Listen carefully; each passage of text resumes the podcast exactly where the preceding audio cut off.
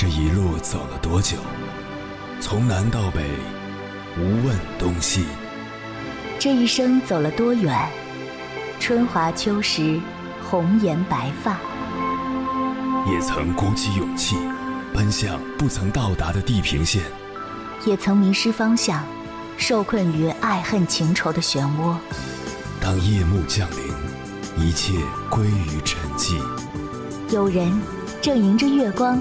踏遍千山万水，为你而来。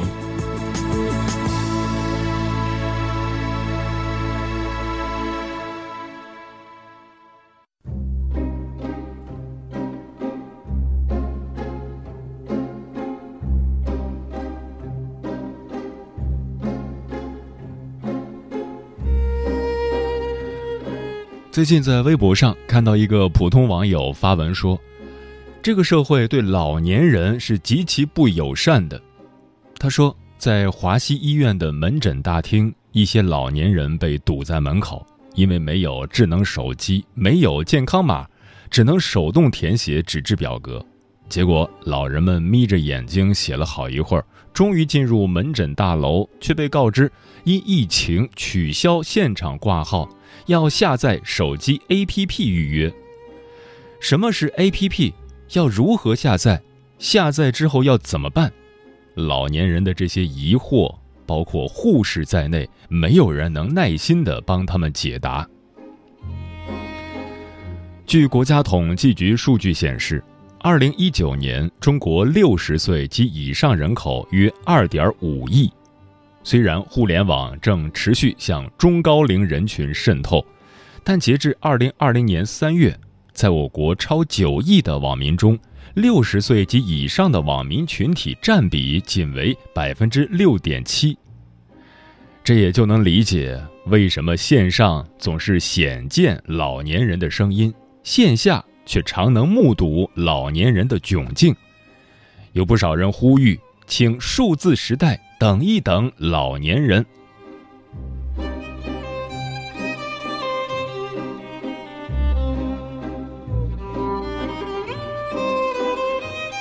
凌晨时分，思念跨越千山万水，你的爱和梦想都可以在我这里安放。各位夜行者，深夜不孤单。我是迎波，绰号鸭先生，陪你穿越黑夜，迎接黎明曙光。今晚跟朋友们聊的话题是：智能时代，不要丢下孤单的老人。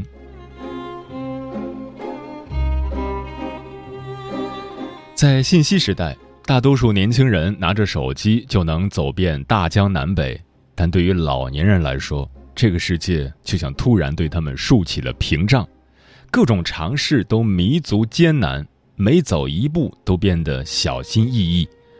他们不明白，商店为什么不收现金了，医院为什么不能现场挂号了，火车站为什么买不到票了。超市买东西为什么可以自己结账？路边的自行车为什么一扫就能骑走？智能网络改变了他们花了一辈子适应的社会规则，并正冷冰冰地告诉他们，一切都是新的规则，你被时代抛弃了。关于这个话题，如果你想和我交流，可以通过微信平台“中国交通广播”和我分享你的心声。十二点二十五分，老人。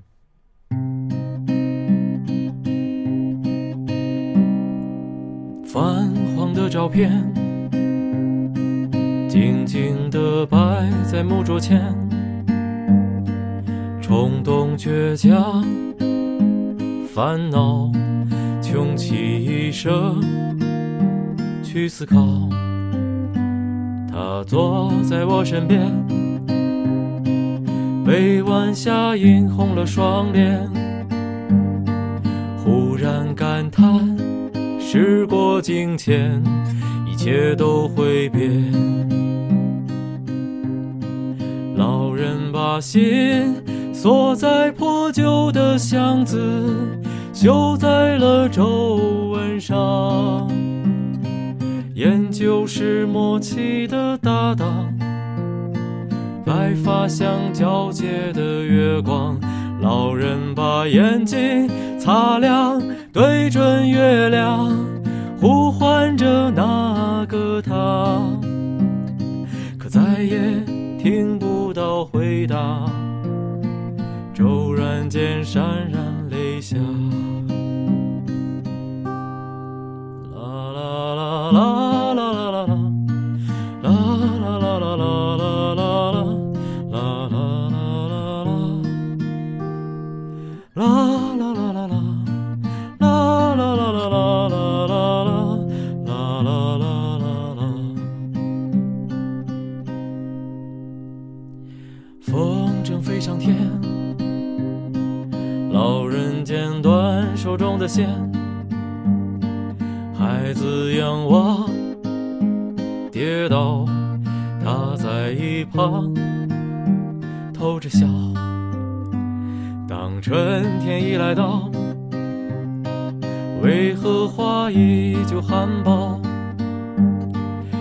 他说最后一片雪花掉，他才会跑。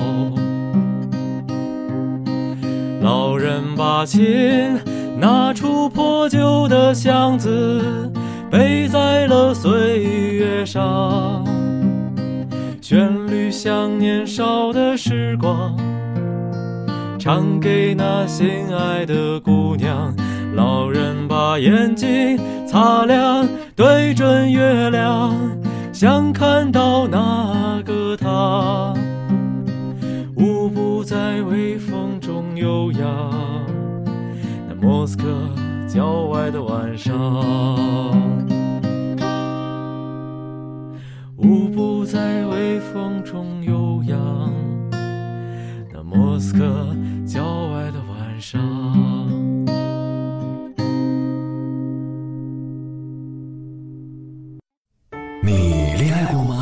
结婚算俺都有孙子了。呃，一直都单身啊。爱过。你有梦想吗？我希望多拉点生意，给孩子攒点钱。年轻的时候想当个舞蹈家。当然有啊，不过我只想给自己打工。我一直想开个花店。你走过千山万水吗？跑了二十多年车，哪儿没去过呀？我也是个旅游达人，山山水水都看过。还没走过，不过呢，我想以后是不是能够环游世界？追星算吗？从一个城市跑到另一个城市。那你呢？我。爱过，有梦想，此刻依然在路上，跨越千山万水，奔赴与你在深夜的心灵之约。中央人民广播电台交通广播《心灵夜话》栏目，千山万水只为你，我是迎波，让我收藏你夜晚的思念。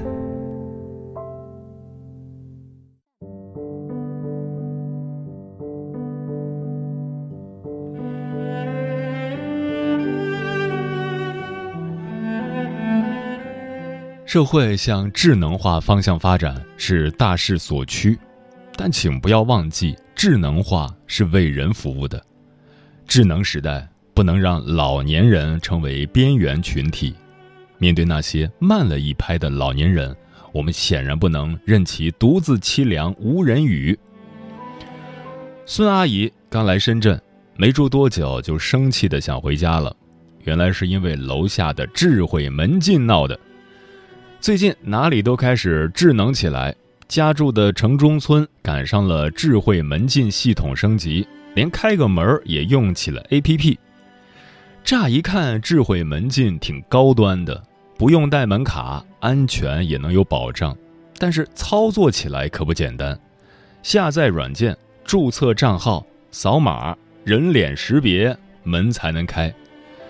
年轻人第一次弄都需要几分钟。何况六十多岁的孙阿姨，她早上去买菜回来，愣是在门口站了足足两个多小时。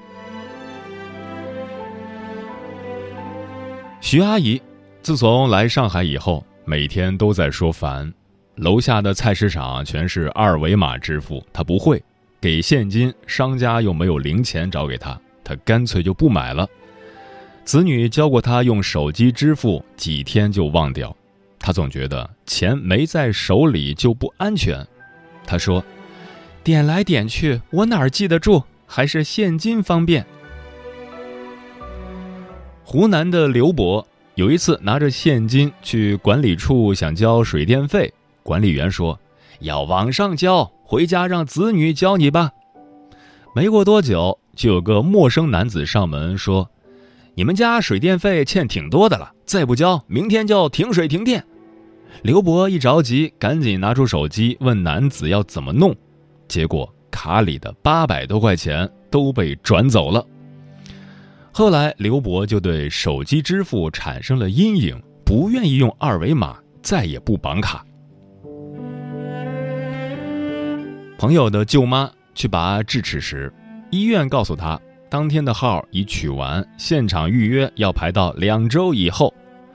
护士叫他去网上预约，手机上注册、登录、设置账号密码等等一堆繁琐的操作后。不小心点错，又要重新来一遍，折腾了一下午，病也没看上，还搞得晕头转向的。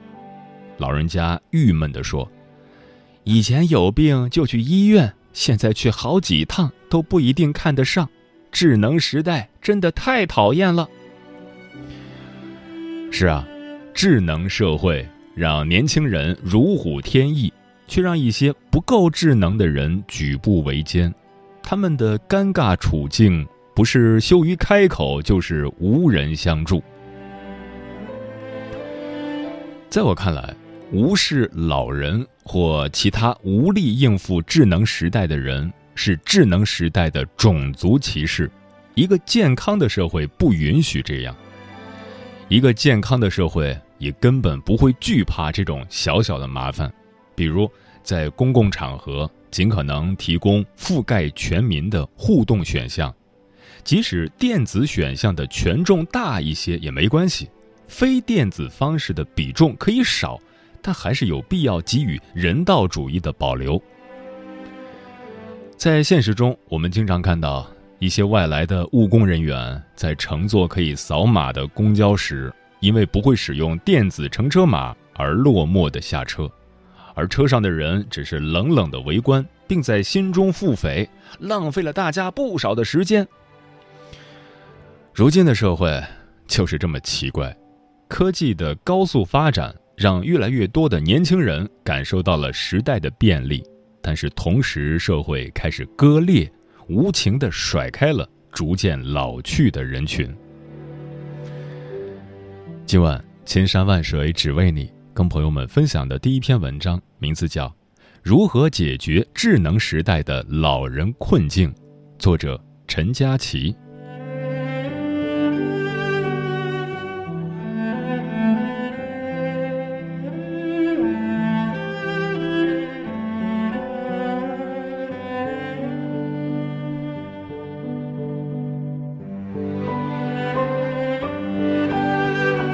随着社会的智能化发展，手机成了每个人出门在外不可缺少的物品。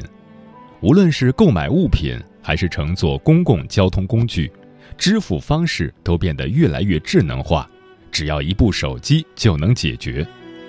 而日常生活越来越便捷的情况下，大多数人都忽视了一个问题：在这个智能化的时代，老人学习的门槛也越来越高了。近期有数据显示，我国六十岁以上人口仅百分之二十三会上网，相当于你身边每走过五个六十岁以上的老人，就有四个不会上网。这个数据反映出扫码时代导致大多数老人在不得已的被边缘化。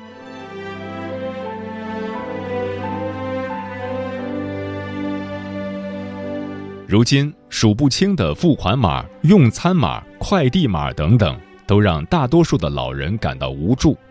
有网友说：“时代在前进，老人必须要接受、学习新鲜的事物，才能够跟得上时代。”但事实上，大多数的老人不会上网，不会用智能手机，这并不只是心理上的抗拒，而是因为时代背景的不同。许多老人不识字。或者随着年龄的不断增长，老人记忆力、学习能力、反应能力、视力都在降低。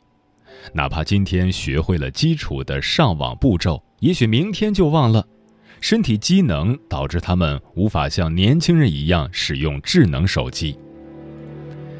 其次，老人已经习惯将钱揣在兜里出门买东西，一时之间转变成线上支付，难免会抱有怀疑的态度。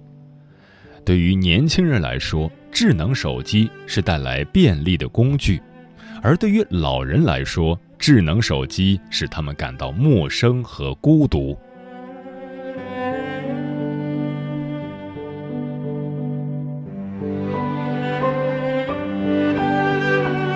社会不断进步，老人就必须要跟着年轻人一起乘风破浪吗？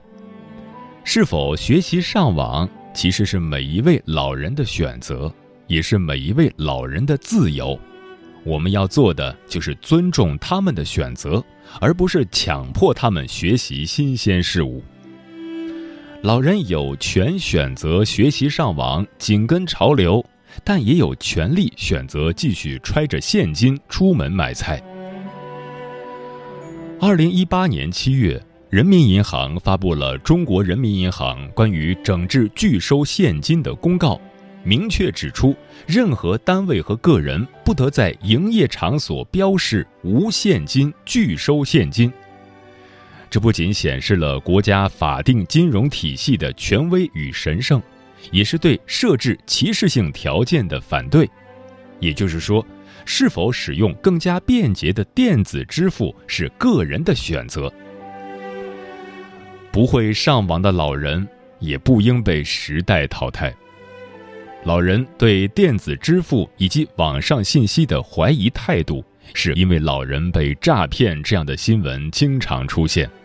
诈骗团伙常常将老年人作为他们的诈骗对象，因为老年人对社会信息摄入较少，并且容易轻信他人，所以在教会老人上网的同时，也应该教会老人防诈骗的知识，提高老人的防诈骗意识。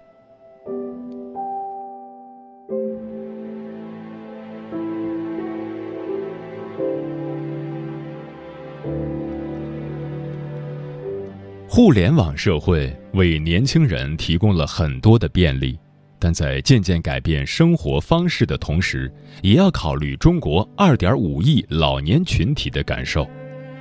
社会大众应尽力为老人提供更加人性化的服务，多一些绿色通道，买票、就医、银行存取钱等等，应多增加现金服务或非智能手机服务。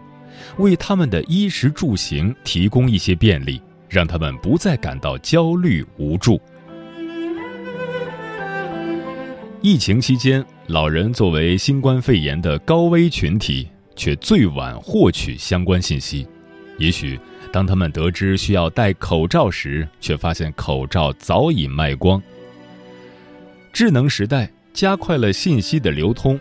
但及时获取信息对于老人来说尤其困难，因此更加人性化的服务才是老人真正需要的。对于愿意学习的老人，社会及家人应给予支持，教老人用手机；对于不愿意学习或无法学习的老人，也应给予尊重，尽力的提供一些帮助。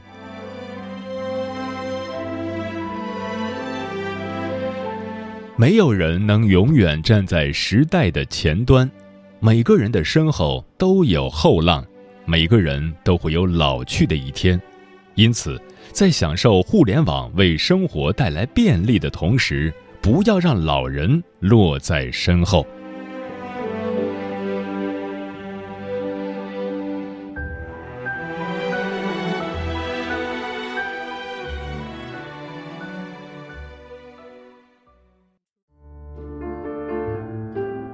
有一种思念叫望穿秋水，有一种记忆叫刻骨铭心，有一种遥远叫天涯海角，有一种路程叫万水千山。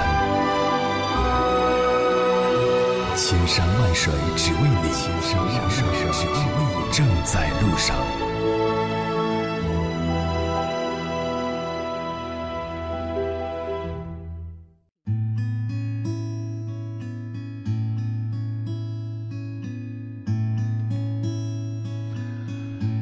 谢此刻依然守候在电波那一头的你，这里是正在陪伴你的千山万水只为你，我是迎波，绰号鸭先生，我要以黑夜为翅膀，带你在电波中自在飞翔。今晚跟朋友们聊的话题是智能时代，不要丢下孤单的老人。听友杨先生说，这个我深有感触。疫情期间去医院要出示健康码，在门口等朋友时，就有许多老人向我求助：怎么扫码？扫码之后怎么填写信息？怎么保存？如果不是有事儿，我真的想在那里一直帮助老人们申请健康码。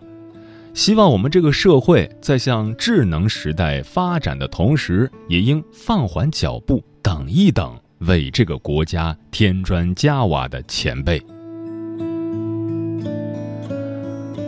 龙哥说，疫情期间健康码的出现给国内防疫带来了巨大的好处，但是同时对部分老年人却并没有那么友善。如果真的是为了疫情防控所需，考虑到不能熟练使用手机扫码，甚至没有手机的老人家是大多数，他们的出行是刚需。作为为民服务的主管部门，难道不能预设多一个疫情防控的选项吗？比如临时登记身份证或其他证件。一些地方会给老人发纸质的健康码等，稍微多做一点儿，就可以方便老人和孩子。为所有人制定不同的支付、通行或自证方式，这是智能时代。依旧珍贵且必须保留的人性色彩。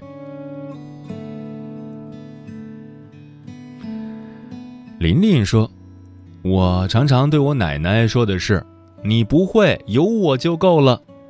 现在发现，也许在我看不见的地方，她也会有种种的窘境。好想飞去她身边，抱抱她。”家有三宝说：“我是五零后，平时主要用手机看新闻和微信。对我们老人来说，确实有些东西太复杂，记不住。就希望生产手机的厂家多考虑我们，能不能简化一些？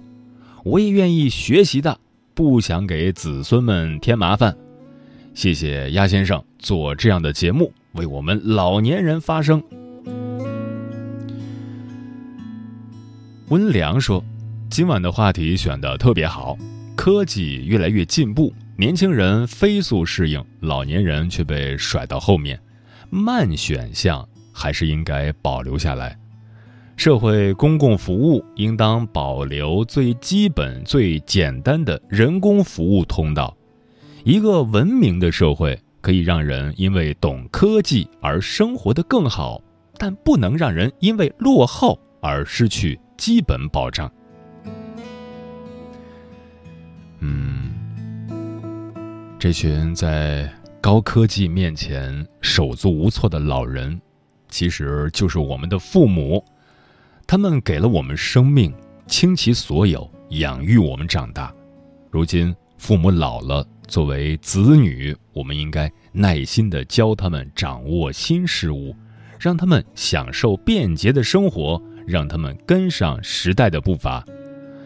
而且，他们曾为国家的发展贡献了自己的青春和热血。也希望我们的社会能为老人提供便利通道，给老人多些耐心，多些关爱，多些尊重，不要寒了老人的心。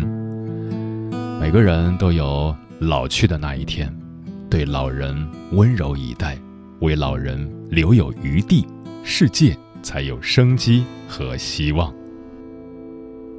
你没顾帮雨哭都来吧，希望的哥哥现在女友，还来独自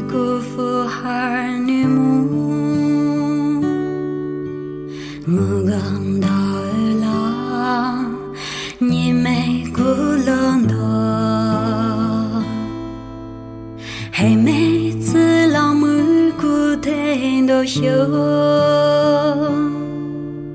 希望的哥哥现在女友，你我可你能没来妻女，送你个可苦啦，我们可来兔子啊。